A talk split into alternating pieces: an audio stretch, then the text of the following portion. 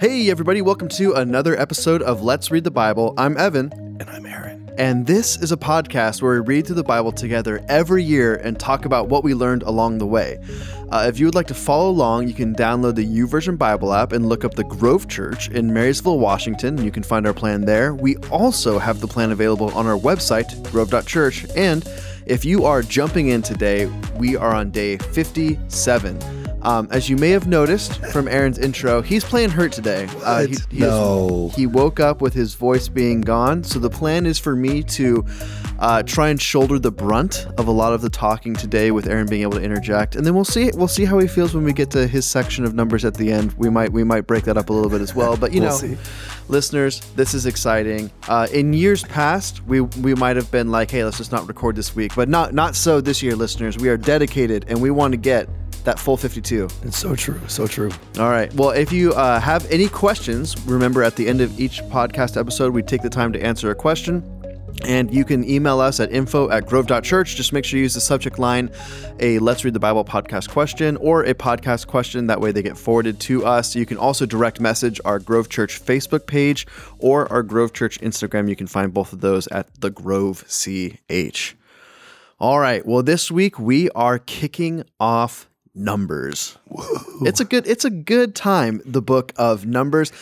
It is so called because it is not bookended, because the second one's not the end, but it's kind of divided in between two separate censuses or numberings, which is where we get the name, of the people of Israel. So it's kind of a look at two different generations of Israelites. And listeners, let me tell you, as we've been reading the last few weeks, if you've been frustrated with this generation of Israelites, and you've thought to yourself, man, like, you know, it seems like they don't get it.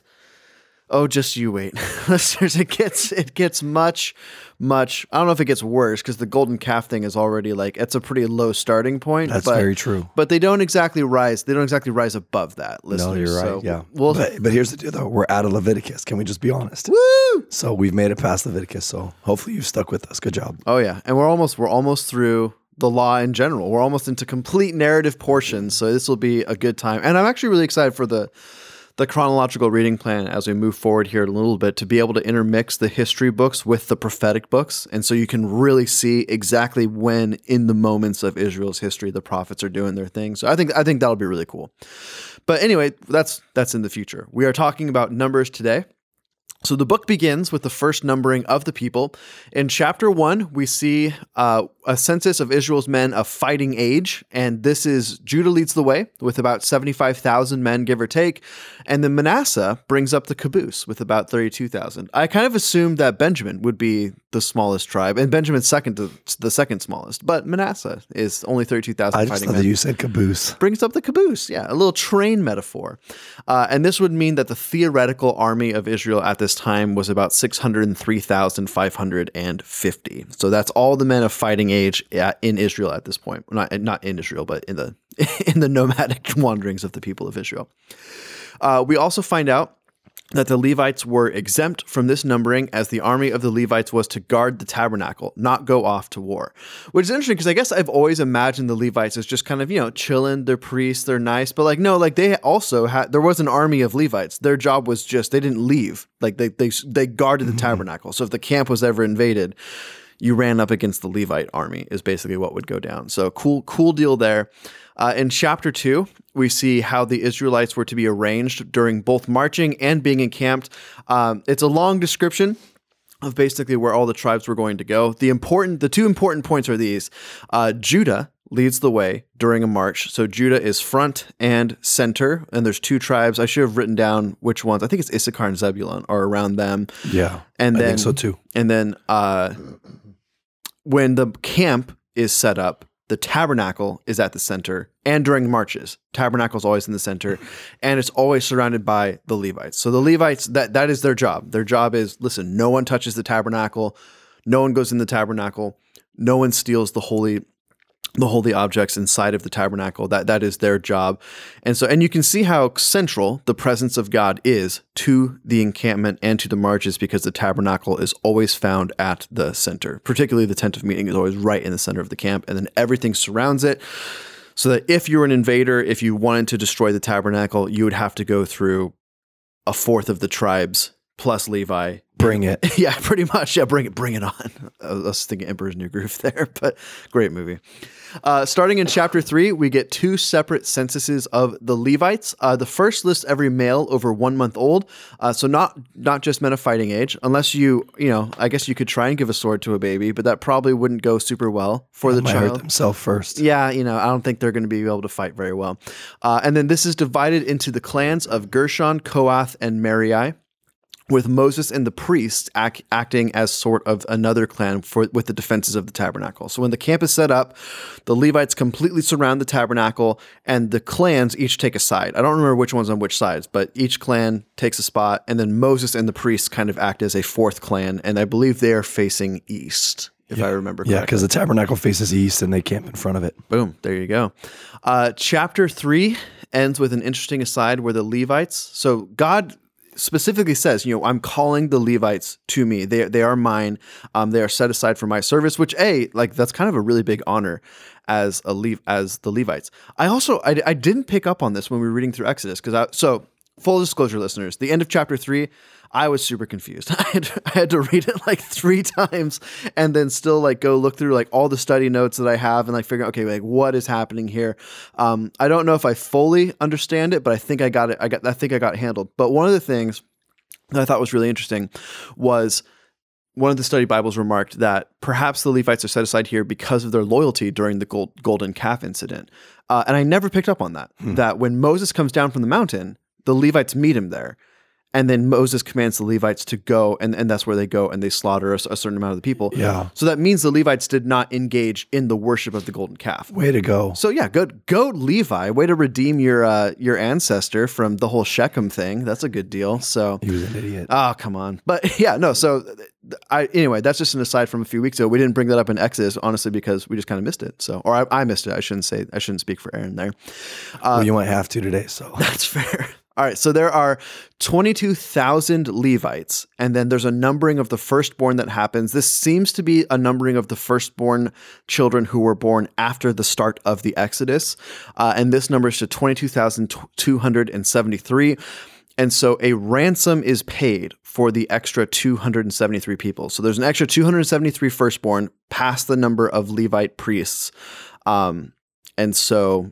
God says, essentially, there's not a 1-to-1 ratio, there's an offering that is paid as a redemption price for those firstborn as well. Like I said, I still don't have a full handle on what's going on there, but I understand it a little bit better than I did when I first read it because it took a second. It's also written very confusingly. Let's be honest. All right, so in chapter 4, we get another census of the Levites. This time it breaks down the specific duties of each clan. So, and I thought this was actually really interesting. So the Kohathite priests handle, and this is all the priests, I believe, especially who handle the holy items. And then the other members of the tribe are in support of the priest doing these duties.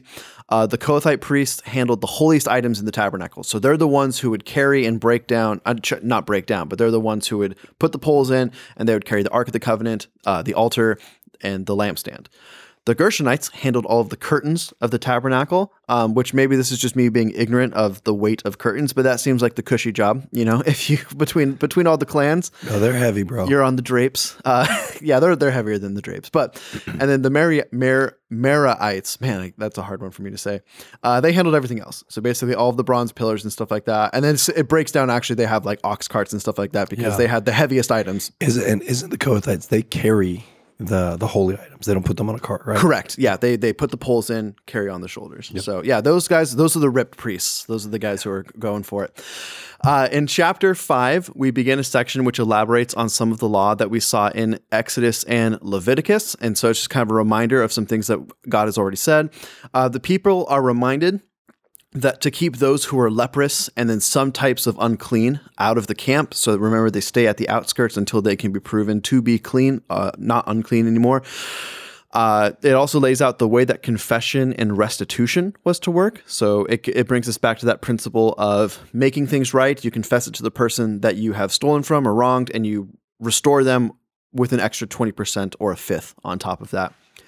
And then there's also a ceremonial test for adultery, which is really interesting. And again, it's just talking about super interesting. Yeah, reading it today, you're just like, all right, this is weird. But basically, it's like if it's a suspected thing, there's sacrifices that are to be made, there's offerings that are to be made, and there's tests that are to be done. So there you go.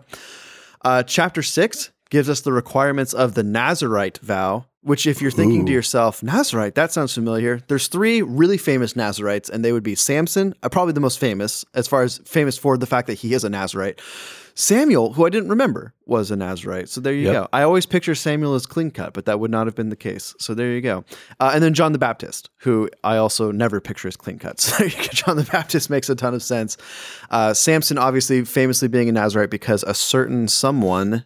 cuts his hair, but we'll get to that. Delilah what's it like in New York City? Yeah, we'll get to her. We'll get to eventually. I shouldn't even just say her because Samson's also, he deserves a fair share of the blame in that story, but that we're a few weeks away from that. At the end of this section, we get one of the most famous passages in Numbers. And I love this passage. It's great. This is in Numbers chapter 6, starting in verse 22. The Lord spoke to Moses, saying, "Speak to Aaron and his sons, saying, thus shall you bless the people of Israel. You shall say it to them. The Lord bless you and keep you. The Lord make his face shine upon you and be gracious to you. The Lord lift up his countenance upon you and give you peace. So shall they put my name upon the people of Israel, and I will bless them." I love that blessing. Just to read it again. The Lord bless you and keep you. The Lord make his face shine upon you and be gracious to you. The Lord lift up his countenance upon you and give you peace. Even just reading that, I feel peace. Like it's just, I love that blessing. It's great. Moving forward, remember that Numbers, we're not going to cover Numbers chapter 7 through 9 because we actually covered those a few weeks ago. If you go back, I believe it was 2 episodes ago. Yeah, there was 2. At the end of Exodus, beginning of Leviticus, there's a little insert that we did from Numbers because it takes place in between those two books. And so... If you want to hear more about that, go back to that episode. In chapter 10, I just thought this was like nifty, I guess, to learn, but I hadn't thought about it before. How are the people? So the cloud of the presence. I forgot about this too. Yeah, the cloud of the presence of God moves. In my head, I just think, oh yeah, everyone's like, hey, look, the cloud's moving. Let's pack up and go. But yeah, obviously, if you're at the outskirts of the camp, you wouldn't immediately notice this. So there's 2 silver trumpets, and they are. Every time the cloud begins to move, they're blown, and it's alerting all of the people of Israel to know, hey, pack up, we're getting ready to move. So it's just kind of a little practical thing that you can add to your imagination when you're reading these chapters. After this, the people leave Sinai and they travel to Kadesh, which is right on the southern border of Canaan. So they get, here's the deal, Aaron. I guess I shouldn't spoil this. If this is your first time reading through the Bible, welcome. Glad you're doing it. So I guess we don't have to spoil what happens, but here's the deal. They get real close. They are right on the precipice of the promised land. But let's see, we'll talk about later in this episode if they actually manage to cross over and take hold of it, which they don't. So, and then now here's the deal, listeners. This is going to shock you. They're in Kadesh. They're right there, and you're not going to believe it. The people of Israel start to complain. I know. What? It's crazy. Not God's people. This generation of Israelites, they've been doing everything right so far. They've just been crushing it in the wilderness. And now they are starting to complain. First, they complain about how hard this all is, to which God responds. I love this. So basically, like, this is really hard, the whole not being slaves thing anymore. Now that we have our freedom, God, this is really difficult. And God just responds by burning up sections of the camp. Like I love it. It's great. Way to go. Don't take any grief from these guys. So Moses prays and God relents. And here's the deal. It gets even more obnoxious. This is Numbers chapter 11, starting in verse 4. Now the rabble that was among them had a strong craving. And the people of Israel also wept again and said, Oh, that we had meat to eat. We remember the fish we ate in Egypt that cost nothing, the cucumbers, the melons, the leeks, the onions, and the garlic. But now all of our strength is dried up, and there is nothing but all of this manna to look at. So it's basically like, hey, why are you complaining about not being slaves anymore? Like you were crying out, deliver us, 400 years in bondage, and now you're free, and you're just like, man, God, this is harder than I thought it was going to be. And then you're complaining about the magic bread that falls from the sky to feed you. And here's the deal. I have a diverse palate. Like I enjoy meat as much as the next guy. So I would probably be among these Israelites who are like, hey, maybe a steak once in a while, that would be pretty great. So, and God would rebuke me for that. So I don't want to make this all about how the Israelites, you know, suck in this moment and I would be so much better. That's probably not true. But reading from our perspective now, it's just like, God has delivered you out of the most powerful empire in the world at that point. Miraculously. Yeah. God, not even like by your own strength, but miraculously. Yeah. There's no part of that where you can think as an Israelite, we did this. Yeah. It's all miracles. You're in the middle of the desert or the wilderness. You don't know how you're going to find food. God literally makes bread fall from the sky for you, and you're complaining about the food, the menu, basically. You're complaining about the menu on your way to freedom. Just come on, Israel, get it together a little bit. And so the manna, to pick up reading again, the manna was like coriander seed, and its appearance like that of bdellium.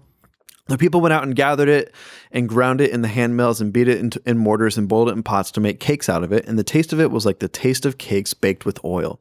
When the dew fell upon the camp in the night, the manna fell with it.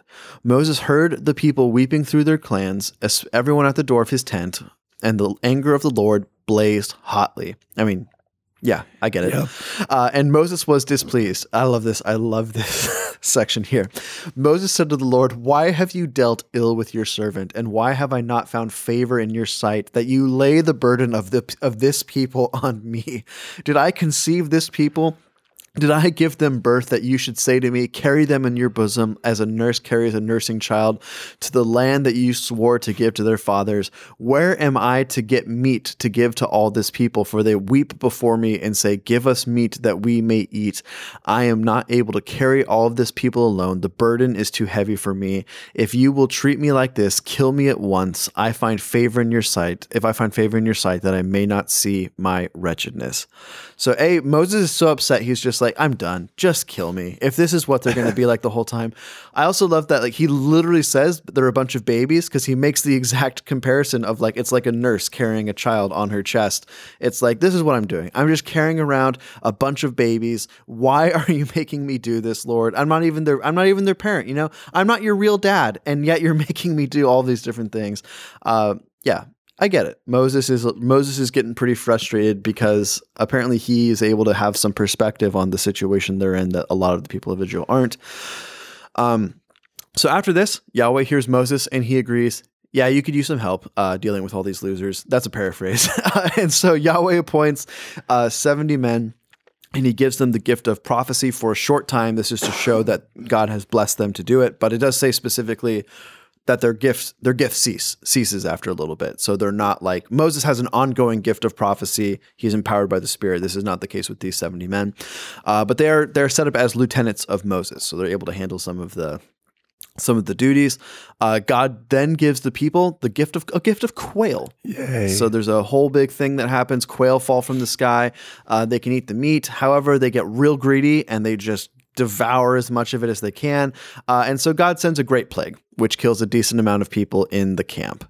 And so, yeah, come on, Israel. You gotta do a little bit better than that.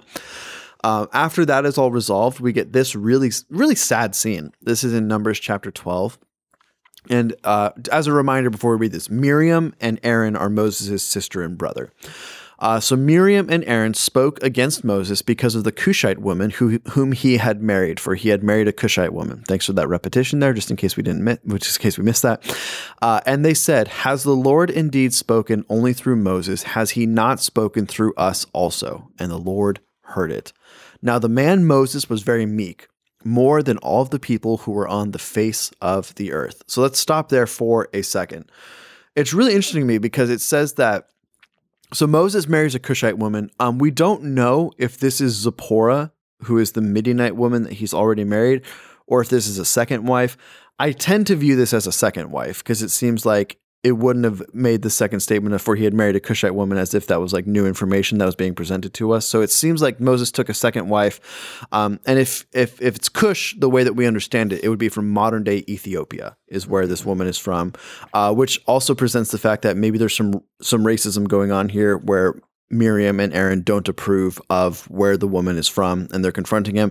But you'll notice they don't confront him about the woman. It just says that's why they did. So they were angry because of this, but then they actually confront Moses about essentially, hey, you know, the Lord Yahweh speaks through us as well. Why are you getting all of the glory from this? Which is not great. And also reminds us that Moses is very meek. Remember that I think Prince of Egypt and some other movies have kind of spoiled our image of Moses. But remember, Moses is not the one standing before Pharaoh. I mean, that's not true. He's standing there. He's not the one doing the talking. Aaron is with him. Mm-hmm. And Aaron is the one who is speaking on behalf of God in those moments. And so Moses is incredibly meek. He does not, he lacks a good deal of self-confidence. And so you can only imagine how it's tearing him apart that his brother and sister are attacking him like this as well. So picking it up in verse 4, it says, "And suddenly the Lord said to Moses and to Aaron and Miriam, 'Come out, you three, to the tent of meeting.' And the three of them came out." That's not good. I feel like right. I just got images of I don't know. It would be like if Pastor Nick just came into our office and was like, "Hey, you two, my office now." It's like, "Yes, sir." Oh no. Oh, what did I do? In verse 5, it says, "And the Lord came down in a pillar of cloud and stood at the entrance of the tent and called Aaron and Miriam, and they both came forward. And he said, 'Hear my words. If there is a prophet among you, I, the Lord, make myself known to him in a vision. I speak with him in a dream. Not so with my servant Moses. He is faithful in all my house. With him I speak mouth to mouth, clearly and not in riddles, and he beholds the form of the Lord. Why then were you not afraid to speak against my servant Moses?'" So, oh my gosh. So not great. And basically they're making the point of Moses. And it's kind of the point that was made when the 70 men were set apart as well, that God gives gifts of prophecy to people. Moses has a special gift that he is walking in. God has set aside Moses specifically. He works in a different level of the gift of prophecy than anyone else. And God is making it clear, hey, Moses is my chosen servant. What gives you the right to speak against my chosen servant like that? So not great. It says, "And the anger of the Lord was kindled against them, and he departed. When the cloud removed from over the tent, behold, Miriam was leprous like snow. And Aaron turned towards Miriam, and behold, she was leprous." Again, this clearly occupied just a massive fear in the hearts of the ancient Israelites, whatever this disease is. And we talked about, I can't remember if it was last week or the week before, it's probably not what we know as modern day leprosy, although it has a lot of the same symptoms. Mm-hmm. And it's just, when you have it, it's that you know that you're condemned to probably die a really painful death. And you know that you're condemned to spend probably the rest of your life or a very long period of time away from the people of Israel as well. So not great. And Aaron said to Moses, "O my Lord, do not punish us because we have done foolishly and have sinned. Let her not be as one dead, whose flesh is half eaten away when he comes out of his mother's womb." And Moses cried to the Lord, "O God, please heal her, please." Which, kudos to Moses in that moment, right? He's been attacked he's been betrayed in this instance by Miriam, and yet he immediately cries out, asking for her forgiveness and asking for her healing. But the Lord said to Moses, "If her father had but spit in her face, she should not be shamed. Should she not be shamed 7 days? Let her be shut outside the camp for 7 days, and after that she may be brought in again." So Miriam was shut outside the camp 7 days, and the people did not set out of this march until Miriam was brought back in again. After that, the people set out from Hazeroth and camped in the wilderness of Paran. So there you go. Miriam is still punished. It is interesting that Aaron isn't. And I guess it kind of shows, and this is open-handed, I'm just kind of reading into it. I would guess that Miriam is the kind of the ringleader of this, and maybe she's bringing Aaron along on it, which if there's anything we learned from the golden calf incident, that you can do that with Aaron. You can kind of bring, you can convince him to do really stupid things, but it is really interesting there. That's funny. Well, before we get into the second half of our talk on the book of Exodus today, we do want to take a moment and say, hey, if you haven't left us a 5-star review, particularly on Spotify and Apple Podcasts, that's really helpful. It helps get the word out there to more people and grow this community. of people reading the Bible together. And if you leave a written review, we will read it on the podcast, just like we're doing with Susan Otto. Hey, Susan, thanks. I like her a lot. She's incredible. She's the bomb. Thanks for listening, Susan. She says, I absolutely love listening to Evan and Aaron. I have gotten so much out of reading the books of the Old Testament. Thank you for sharing your knowledge. I love when you shared about the book of Job. I am anxious to read Evan's book on Job, which shout out. Yeah, that's just really encouraging to me. Thank you so much. So I sent it out to another agency. So I'm ready to get hurt again, listeners. We'll see how it goes. But yeah, Aaron, if you want to take it away with Numbers 13 through 19. Yeah, as we wrap up, we're actually doing a bonus chapter today because it ends a second cycle of rebellion, which I'll get to in a minute. But we pick up chapter 13 and 14, which is where kind of the climax is actually of the first cycle of rebellion. So there's actually a couple cycles that we're going to talk through. And so chapters 13 and 14 deal with the rebellion of the people to enter the promised land. So at this point, the spies have been sent over into Canaan to scope out the land. Moses selects 12 individuals from each tribe, Joshua and Caleb. And the other 10 don't matter. And the other 10 don't matter. We don't even really know their names. Actually, we do. It's another thing, but their names don't matter. Who cares? But they go in, they experience the land. They see it's plentiful land. There's great product. It's a land flowing with milk and honey. But they come back and 10 of them give a report that starts off positive. Like, it is a land flowing with milk and honey. It is incredible. But, and they share a negative report about what they called Nephilim, which I'll get to in a second. And they said that, hey, they were too strong, for us to encounter.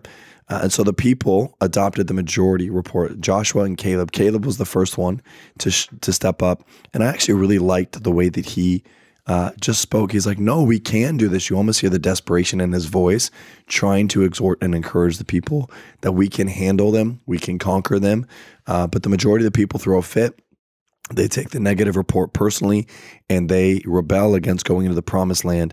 And they, in essence, just say this isn't what God intends. And so the interesting thing here that I remember reading was, in the study notes, not necessarily in the chapter itself, but the whole idea was like they were rejecting God's promised land, was also in return. And I totally see it as a rejection of God's blessings. So in that moment, God brings them to the precipice, a 2-year journey, getting them ready to step into the promised land. And as they send out spies, they come back defeated and discouraged. And the majority of the people follow suit. They say, okay, we trust the 10 over the 2. This isn't the place. And I want to see if I had this marked to read. I did. So I'll wait for a second to get there. It's in chapter 16, the response that exists. But this is the return of the promised land. When they refer to Nephilim, it's a reference to Genesis 6:4, which is also translated fallen ones. And the Nephilim were the offspring of the sons of God, or angelic beings, and the daughters of men. So they had much larger stature. But the interesting thing is, and I hadn't even thought about this till I read this, is that the Nephilim would have been destroyed in Noah's flood. Oh, right, because only Noah and his family. And so when the Israelite people were making this reference, it's best understood as they were making an exaggerated statement to instill fear. So they came out with this understanding, like, the people are powerful. They're too great for us to conquer. They're like the Nephilim. They're like the giants of the day. And we can't defeat them because, and this was the other thing, they said, we're like grasshoppers compared. And it's just a simple little fun fact, like, grasshoppers were the smallest creature that was allowed to be eaten by God's commands within the law that he sets out, right? And so they make this drastic comparison as far as the people in the land of the Canaan were giants and we're like grasshoppers. So there's no way we have a chance. So all the people bought into it. They rebel. And we see in chapter 15 here, which actually consists of 3 sections that address some of the issues that came from rebellion in chapters 11 to 14. It addresses the land and the need for honoring and be responsive to the land. It talks about sinfulness, and then it talks about a need to remember God and his revelation. So it talks about offerings, the offerings that are required. There's a moment in chapter 15 where someone is found being disobedient about the Sabbath. And he actually is set aside, and then he's brought outside the camp because he's picking up wood on the Sabbath day, and God commanded his people to regard it as holy. He tells Moses to bring him outside the camp, and everyone in the community is supposed to stone him and kill him because he didn't obey and honor God's Sabbath, which is a big bummer. And we don't understand that entirely today, but again, this is God's establishing his people and expects the holiness that he desires. And then he talks about this idea of remembering God and his revelation. And he tells the Israelite people, hey, I want you to make tassels and put them on the corners of your wardrobe. And they're meant to remind you of my commands, so you'll obey them. I kind of liken it to a ring today for those who get married.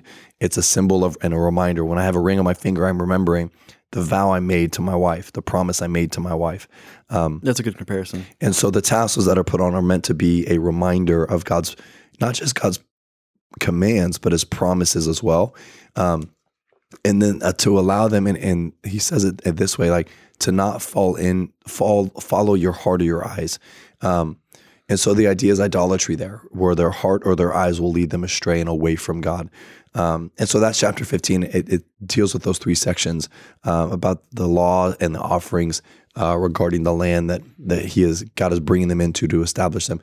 Again, because he wants to keep his people separate from the world that they're stepping into. And then we see this chapter 16 to 19 actually reveals a second cycle of rebellion. This is what I was getting to. And there's this rebellion that exists with Korah. She rises up and he is challenging Aaron as the priesthood. He is one of the Levites, and I believe it's the Levites. I can't remember now if I'm misspeaking here. But he's one of he's part of the tribe that deals with the tabernacle, so he's got to be a Levite. Yeah, he's got to be a Levite. But he rises up and 250 people follow him, and they're challenging Aaron's priesthood. They're in essence inciting rebellion, saying, why do we have to listen to you? Why are you in charge and we're not? So almost kind of a reflection of the other leaders that said, we don't have to trust just you. God speaks to us through Aaron and Miriam, which is ironic because they're coming against Aaron. Long story short, God calls him out. He says, okay, you bring fire and incense in your burners, and we're going to bring ours, and we'll see who God selects and who God chooses. As this is playing out, God tells Moses, hey, tell everyone to get away from Korah and his followers. So Moses walks down to their tent and says, hey, you might want to step back. And then the entire earth opens up underneath them and swallows them whole. Oh. And Moses makes a statement. We'll find out today who God elevates. If the ground doesn't open up and swallow these people and they go alive down into the grave, then I'm not the person to be leading. My paraphrase, obviously. And so, obviously, spoiler, you're going to read it this week. The ground opens up and swallows Korah and his followers. Then there's a plague afterwards, and it begins to creep through all of God's people. And Aaron sees it. He runs, gets his censer, stands between the dead and the living. And the plague stops, and about 14,000 people died, 14,700 to be exact. Thanks for that. Yeah, you're welcome. So there's this rebellion that happens against God, the priesthood, and the promised land. I think is interesting in chapter 16, and I have a few other things going through this. We find this passage in chapter 12 or verses 12 to 14. This is when the rebellion has started. Moses is calling out those who are following, and he says this in verse 12. He says, Moses sent for Dathan and Abiram, the sons of Eliab, but they said, we will not come. Is it not enough that you brought us up from a land flowing with milk and honey to kill us in the wilderness? Notice the contrast there for a second. God was bringing Israelites to a land flowing with milk and honey. Dathan and Abiram said, you have brought us up from a land flowing with milk and honey to kill us in the wilderness. Do you also have to appoint yourself as ruler over us? They say in verse 14, furthermore, you didn't bring us to a land flowing with milk and honey or give us an inheritance of fields and vineyards. Will you gouge out the eyes of these men? We will not come. And it was interesting, the contrast that they made, because it goes back to what has already been happening when they were complaining about meat, not having meat. Man, Egypt was a better place than this. Man, Egypt provided better things for this. And that rejecting God's blessings or rejecting God's provision of land was also rejecting his provision, his favor, and his blessing. And so this is what's at war right now among God's people. which is part of this rebellion.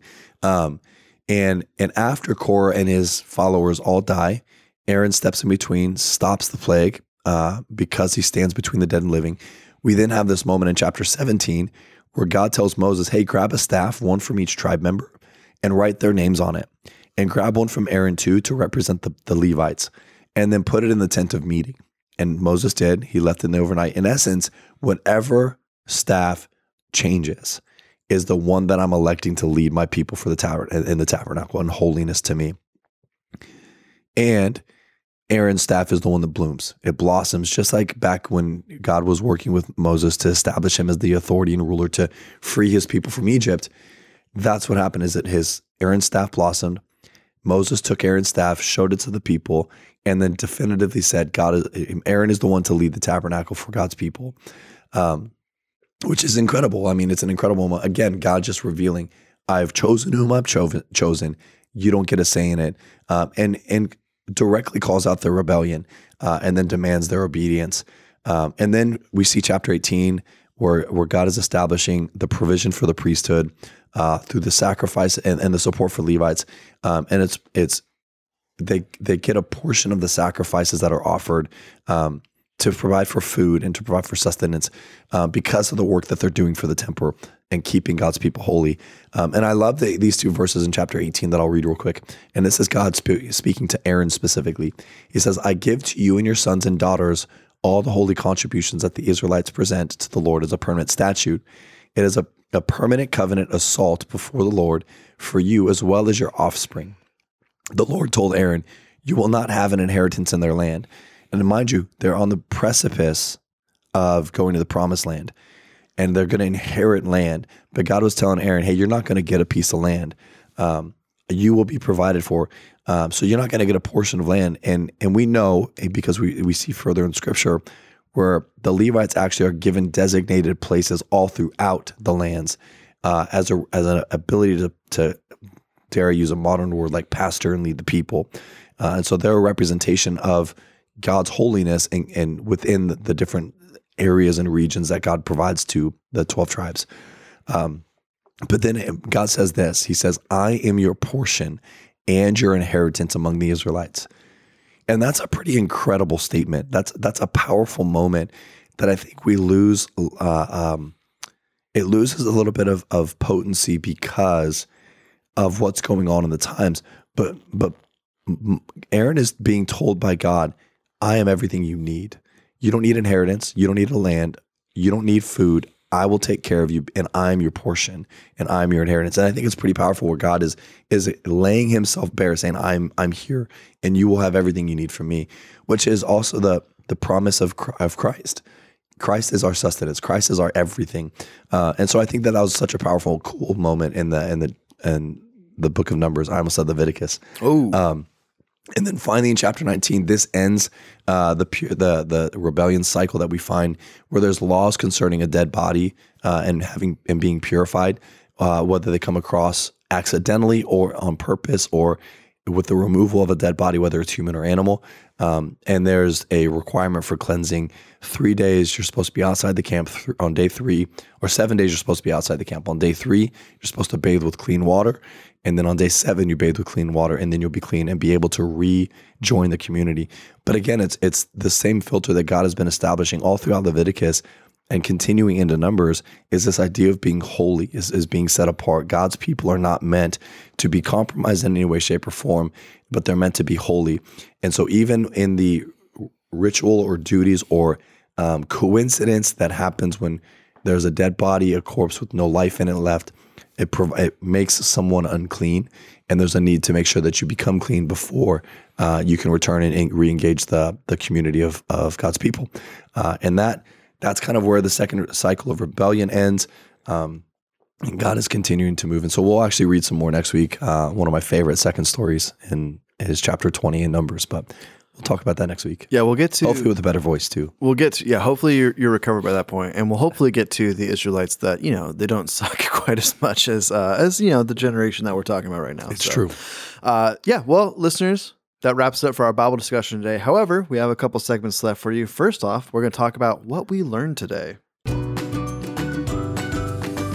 Okay, for me, it comes down to this week, the idea of keeping perspective of the gifts that God has given us. Because I don't know. Normally, I try to be really gracious with people that we read about in the Bible who rebel against the Lord, because I think it's important for us to realize that's probably us, right? Like, I think we tend to have a very high opinion of ourselves. This week, I was really struggling with keeping that perspective, because it's just like, oh, just imagine like knowing nothing but bondage and slavery, and all of a sudden you're set free. You see all of these miracles happen. Like, you see the 10 plagues go down. You're brought out in the middle of the night. You walk through the Red Sea. You see the glory of the Lord fill the tabernacle. You see the glory of the Lord at the top of Mount Sinai. You have the law given to you. You're being set apart as a people for the one true God. And you're complaining about just this how hard it is, like right now. Like, it's like, oh my gosh, like just take the win, Israelites. But for the practical application side of it, I think for us, how many times do we do that? Where we don't keep perspective on what God has done for us. We don't keep perspective on how the Holy Spirit has been working through us, and how we're growing, and how we're continuously becoming more and more like Christ, or the blessings that the Lord has given us. And instead, we just complain about the season of life that we're in. And we don't think of it this way, because the reason we think of the Israelites that way is because we have the full context of everything. We don't have the full context of our lives. And I think a lot of the times when we complain, when we cry out, when we have poor attitudes, when we get to the end, we're going to be able to look back and say, what was I thinking? Like, obviously God knew what he was doing in that situation. So for me, very simple application, but I would simply say, let's try to keep perspective on the gifts that God has given us in our lives. And regardless of anything else, let's try and keep perspective of the fact that the creator of the universe loves us. And has set us apart as well. That's so good. I love it. My application comes back from Numbers, I think 12 or 13 and 14. And it was just so mind-blowing to me in light of all of the different things and ways that God had provided for his people up to this point, that 10 out of the 12 spies only saw their insignificance. And I was kind of processing and thinking through this a little bit. And then, you know, lo and behold, study notes are always a great thing in a study Bible. But it made this statement that I think is so true for us today, is that the focus of God's people was on their armies and the strength that they possessed, not on the power and the might of God, which led to rejection of God's promised land. And that's a big deal. And I think I love that because again, this isn't always planned. But hearing more about the application you said, but like, if we can keep the right perspective on the gifts God has given us, the provision that God has brought us, then we're able to then stay focused on his power, on his might, on his abilities, on his leading, which in turn doesn't matter about our strengths or weaknesses. And I think that's such a significant thing for us today as modern day followers of Jesus, because oftentimes it's about how do I accomplish what God is asking me to do, when it's oftentimes not intended for us to take the reins after he gives us direction. Oftentimes it is a matter of us continue to submit and be obedient to what he's saying as he still has the reins. And so I would say, like, learning from the Israelites' failure in this moment is really, really important for us, is that it's not the focus should not be on what strengths I possess, what personality characteristics I have, what gifts that God has given me, but it should be based upon who God is, the power, the Almighty, and the sovereign creator, and following him boldly and obediently to whatever he says and wherever he says to go. And so I think that's a really important piece for us today, especially in modern Christianity. No, love that. Our last segment today, we did have a question come in, so let's take a moment to answer that. Okay, I gotta say, I'm actually really shocked this hasn't come in before. It's true. We've been doing this podcast for like 5 years. We've had most of the kind of like big, like, oh, that's a great question ones come in. So just to start off bluntly, here it is. Can you lose your salvation? Jesus' parable of the sower suggests that people can think they're saved or get caught up in the moment, but in fact they weren't. In the Sermon on the Mount, Jesus says, I didn't know you if you acted like a Christian but didn't really believe it. But being a Christian for ages can have that tipping point where you're just going through the motions. Paul says that Jesus died for our sins once, so stop intentionally doing dumb and naughty stuff because you are effectively acting as if Jesus will be crucified again. If you accept Christ but then backslide intentionally or otherwise and then die, are you really saved or not? I'd love to hear something that confirms I'm missing something really obvious. Over to you. So here's the thing. We talk about the idea of open-handed and closed-handed issues a lot on this podcast. This is one of the ones I'm most bummed about being an open-handed issue because there's not a ton of clarity on this, and people that I really respect intellectually have come down on both sides of this. And I don't even know, we didn't talk beforehand, so I don't know if me and Aaron agree on this or not. So we'll see, I guess, as we go forward on this. But what I'm going to do is explain where I land, but do so with basically with grace and saying, listen, I'm not saying like this is the right way for sure, but this is something I've really thought through, and this is where I land on it. So again, it's an open-handed issue, even if it doesn't feel like it should be at times. And I guess if you're new to the podcast, when we say open-handed and closed-handed issues, there's issues that we hold with a closed hand, and what that means is we don't compromise on that. It's like, is Jesus Christ God? Yep. That's you can't be a Christian and not believe that. That's a closed-handed issue. Open-handed issues are issues where we would say you can absolutely be a Christian even if we disagree strongly about these things. And this they're not salvation dependent. Right, exactly. Okay, so to go kind of point by point through the question. For the parable of the sower, so he mentions that Jesus' parable of the sower suggests that people can think they're saved or get caught up in the moment, but in fact they weren't. I think that's exactly what it's talking about. It's not this parable is not talking about people who experience the true life change of salvation. It's people who hear the good news, they think, oh, that's awesome, and they kind of go along for a while and then they fall away. So I don't think that parable is talking about loss of salvation as much as it's talking about people who hear the gospel, like it, but never really have their hearts changed.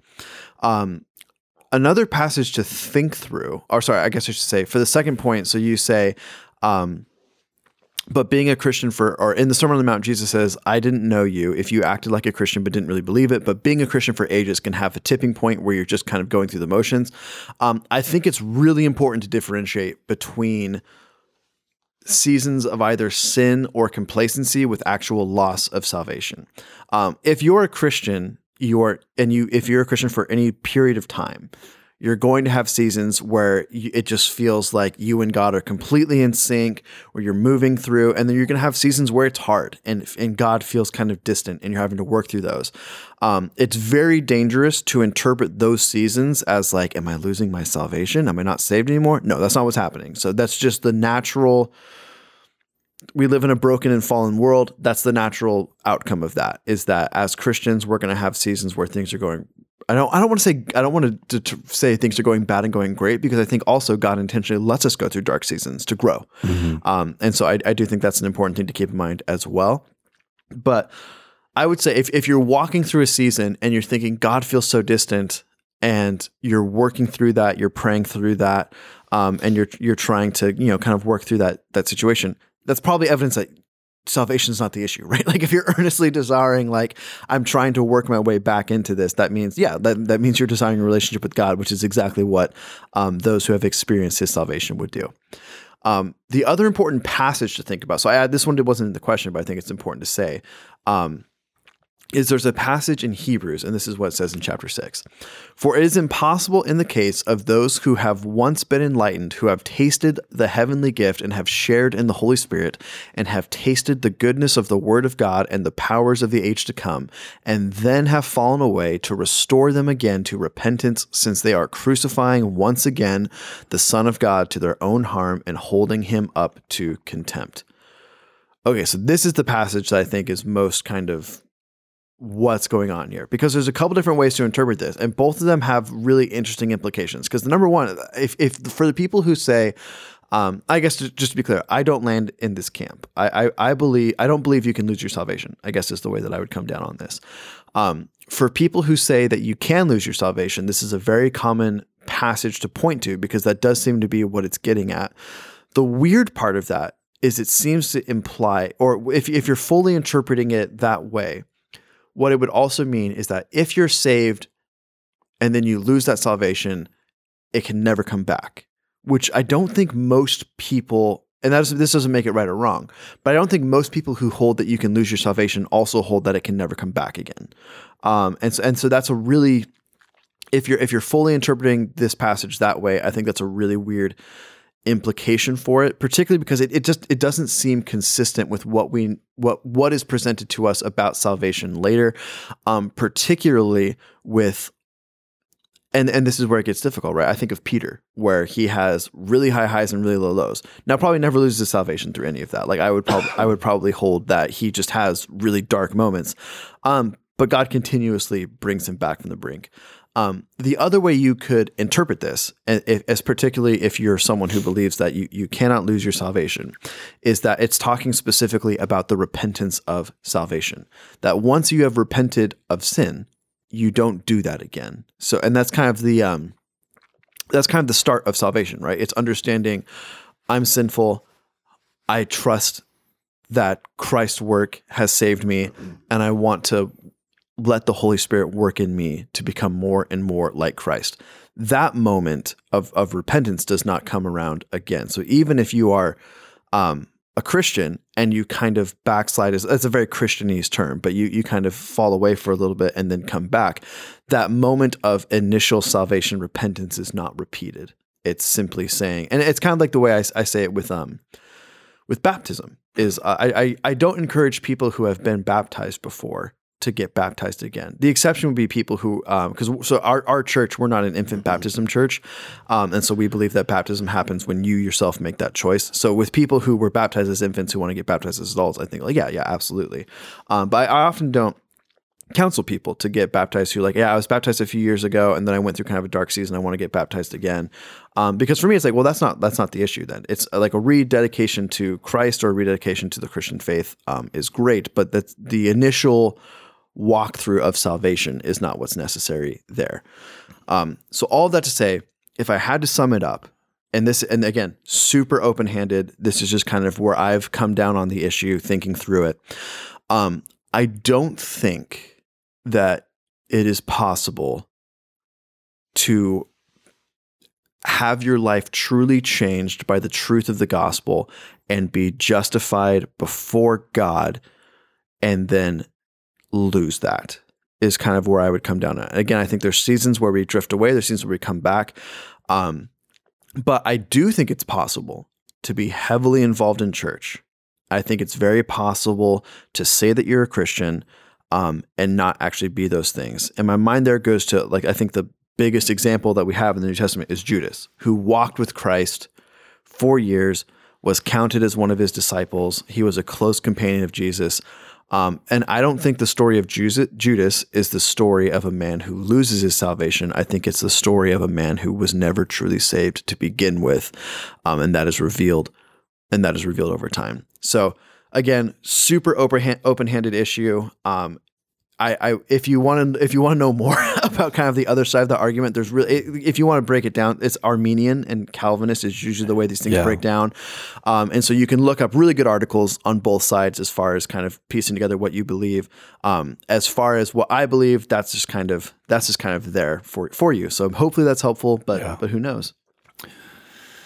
Well, and I mean, I don't necessarily land fully in the camp that you don't lose your salvation. I think where you and I would disagree is I think there is a very real possibility that you can. And I think the warning of Hebrews, I would agree with you, where the implication then is it doesn't come back. You don't have a second chance. Where I struggle with this, and I've wrestled with this for years, I think you and I have actually had conversations years ago about this. And I think the Calvinistic point is once saved, always saved.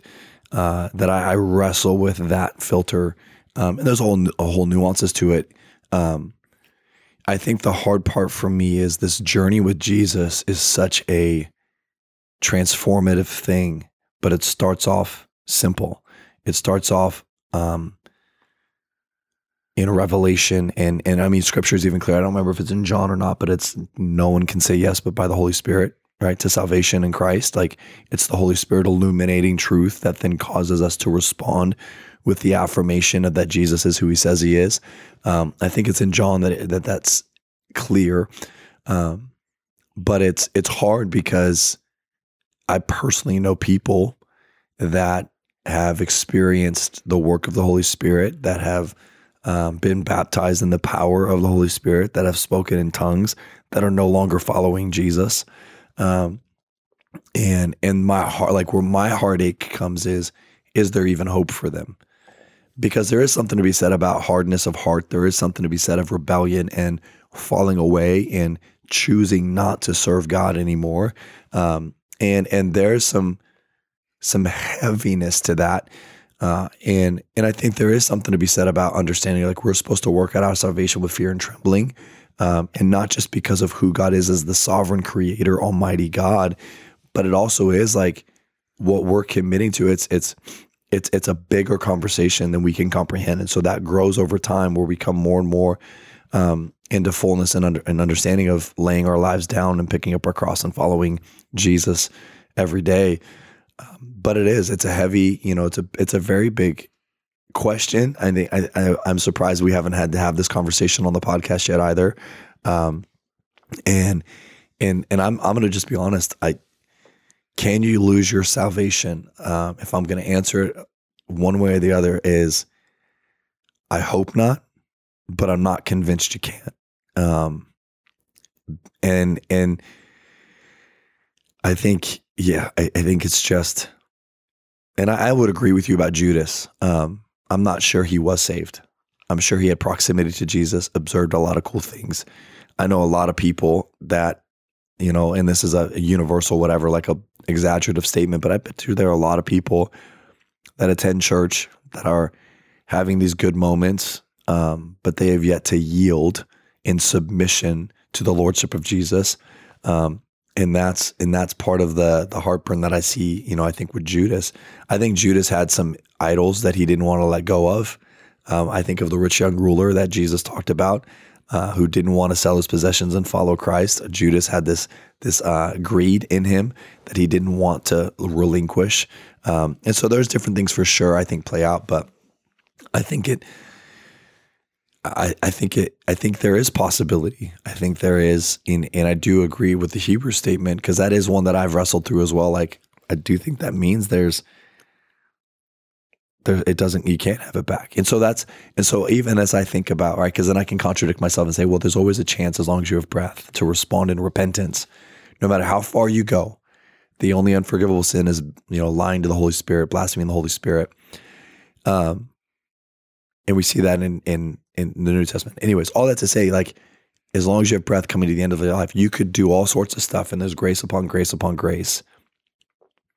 But when you rebel so frequently and your heart is hard, you have no desire to repent. And I think that's the heartache I feel in answering the question. So my simple answer is I hope you can, but I'm not convinced of that yet. So, well, I also think this is something that came to my head as well. I am very weary and almost never. I would say never, but I don't want to make an absolute statement. But I would almost never judge someone else's salvation. Absolutely. And I think that's the other side of it. And I think sometimes as Christians, we can get, because I remember someone was talking, I was having a conversation, it might have been with you, but it was basically about, can you be a Christian and do X? And I was like, yeah, sure. Why not? Like, cause like, I'm not comfortable saying, well, this sin, if you commit this sin, that's clearly evidence that you're not a Christian. It's like, no, we all struggle with sin. Like all Christians, sin, the evidence of being a Christian is that you're working through your sin, that you're putting sin to death. Not that all of a sudden, like, the Lord has justified you and now you're completely perfect and sinless. And so I think as humans, it's not our place to judge the salvation of other humans. And again, I'm trying not to make absolute statements in here. So it is almost never our place to judge the salvation of other humans. That is up to God. God is making that call. And so ultimately, as an encouragement, if you yourself are thinking through this and you're like, well, did I blow it? Is this my last, like, did I miss my chance or whatever it is? I would say that the fact that you desire salvation and the fact that you desire to follow the Lord is evidence that it's not. And the fact that you're questioning whether or not you've lost it, for me, indicates that you're still working it out. Like, you haven't rebelled, you haven't completely rejected, you haven't totally walked away and said, screw it, I don't care anymore, I don't believe anymore. And I think that in and of itself, doubt is is a recognition of faith. It's not a recognition of absence of. And so I would say, if that makes any sense, maybe it didn't. But when we doubt, I think that's a normal part of faith walk with Christ. Having doubt does not mean you don't have faith. It actually means you have faith. And so I think that's a layer to it as well. Yeah, that's a great point. I think ultimately, as Christians, the reality is, what are we trusting in for our salvation? We're trusting in God's grace, yeah, right? We're trusting in what Christ has accomplished, and we're trusting in the grace of God. So even in this conversation, I say, what are we trusting in? We're trusting in God's grace. Yeah. We're trusting that God knows our hearts, that God knows where we're at, and that ultimately we can trust in the perfect justice and the perfect mercy of God. So, well, and here's a question, and I do this because I don't think often we get to dive into these kind of conversations where we're not fully on the same page. Mm-hmm. And so I'm kind of drawing it out a little bit more just because I think it's fun for our listeners to wrestle through with us. And besides, it's typically the case. Like, yeah, I pretty much agree with that.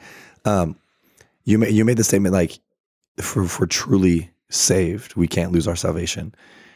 I think where I wrestle with that, and you can probably clarify for me, like, when we say truly saved, what does that look like? Because salvation is a journey. And I want to be careful because I don't want to overly simplify salvation. But I guess, what is it for you? What do you mean truly saved? So it's hard because there's no, it's an unfalsifiable statement. The claim that you cannot be truly saved and lose your salvation is an unfalsifiable statement because there's no way of knowing that unless God himself just audibly says that happened. Like, this person was saved and now they're not. So what I mean by truly saved is actually truly having your heart changed by the gospel. And this is one of, like, the biggest bummer of being a pastor that we don't talk about very often. But you see it all the time of people who are exposed to the gospel and their lives are changed for a moment. And then after a little while, they fall away and they kind of go back into the same habits. And again, I'm not judging salvation one way or the other. And I'm hoping that, well, and let's be clear about that, right? I'm not asking or trying to even sidestep, like, oh, you are judging. Like, no, I totally understand that. Right. So it's like, what's that mark? Like, if I'm, and that's where it's hard. There isn't one as humans. There's no specific point where I would ever go to someone and say, that's it. That's the mark. You're for sure saved.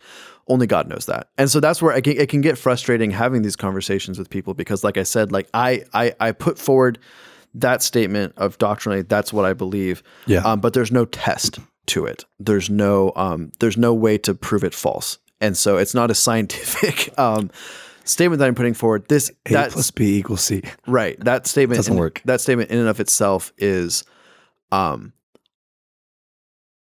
you can't even get evidence of it until, like, the end of everything, I suppose, until we get to Christ's return.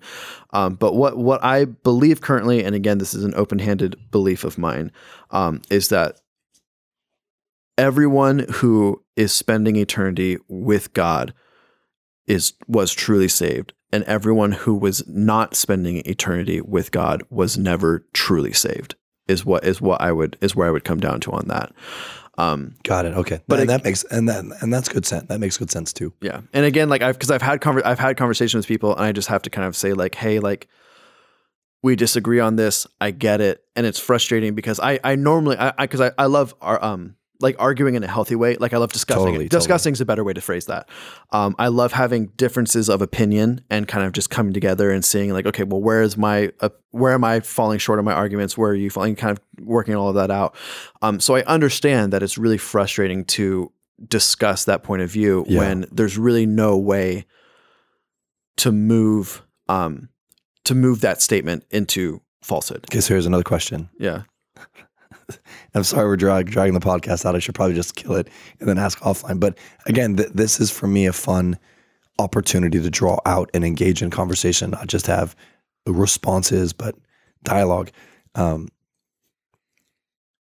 is God, we believe, baptism of the Holy Spirit, we believe in speaking in tongues, charismatic movement, evangelical movement. There's most denominations will believe in aspects of the gifts of the Spirit. Uh-huh.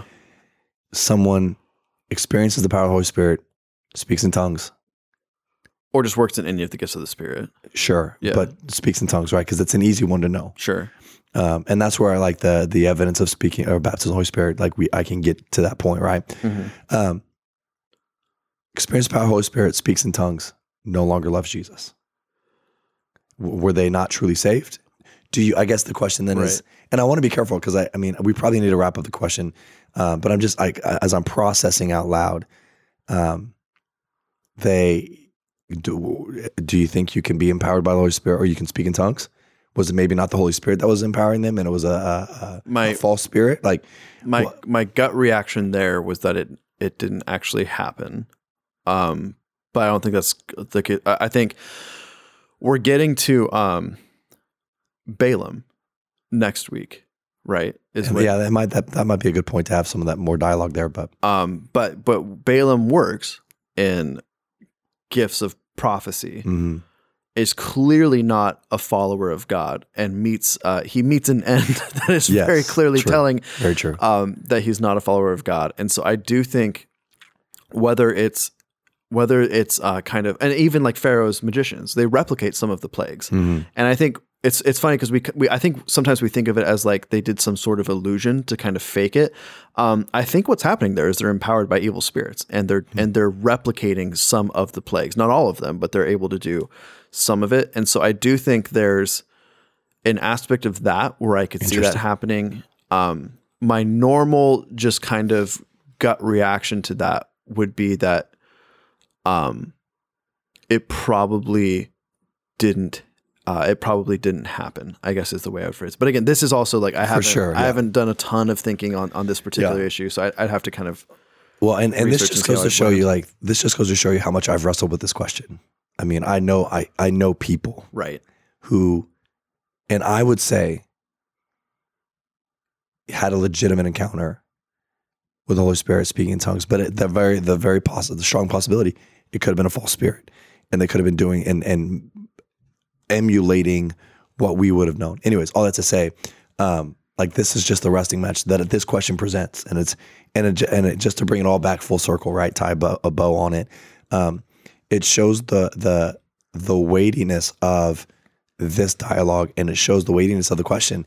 It's not a simple cut and a cookie cutter answer. It's a deep theological question. At the end of the day, that I'm convinced, and you already said it, like we're not going to know until eternity, really, who was saved.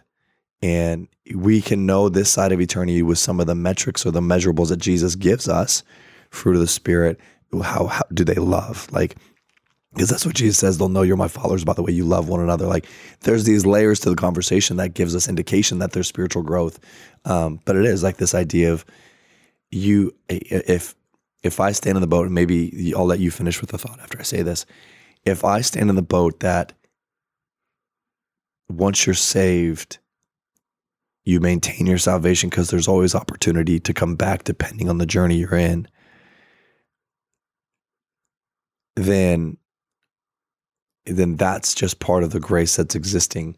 But there's also, I lost what I was going to say. That's why I'm stalling. Anyways, I don't remember now, but... Well, it's the idea that it can lead people to not care about sin in their lives if they believe that like they're saved and that's it? No, I don't remember. It wasn't... all that to say, like at the end of the day, this is something that we will only know really truly upon eternity by seeing who's present, who's not. And it goes in reading for like, this is why we've got to be very diligent and guarded and staying an alignment with Jesus and the work of the Holy Spirit in our lives to be obedient to what he asks. Because that's the only way that we know that we're following the right trajectory and path. And so anyways, I just feel like I rambled at the end. I'm sorry, but this is just, I think, was a fun moment to be able to banter back and forth a little bit more in depth. Yeah. And so hopefully it doesn't bother listeners and it doesn't leave them confused or frustrated, but it's definitely a challenging question, and I'm not sure where I land specifically yet. I want to say I hope that you can't lose it, but I'm just not convinced of that yet. Well, and the good news is if you got really bored listening to that, it was the last segment, so you could just stop the podcast and you're good to go. But that does wrap it up for this week's episode of Let's Read the Bible. As a reminder, we are a podcast of the Grove Church, but we are not the only resource of the Grove Church. You can find all of our resources on our website, grove.church, under the media tab. And if this podcast has been a blessing to you and you would like to financially contribute to the ministry that the Grove Church does, you can also do that on our website, grove.church. There is a give button in the upper right-hand corner. But hey, thank you all so much for listening. Have a great week.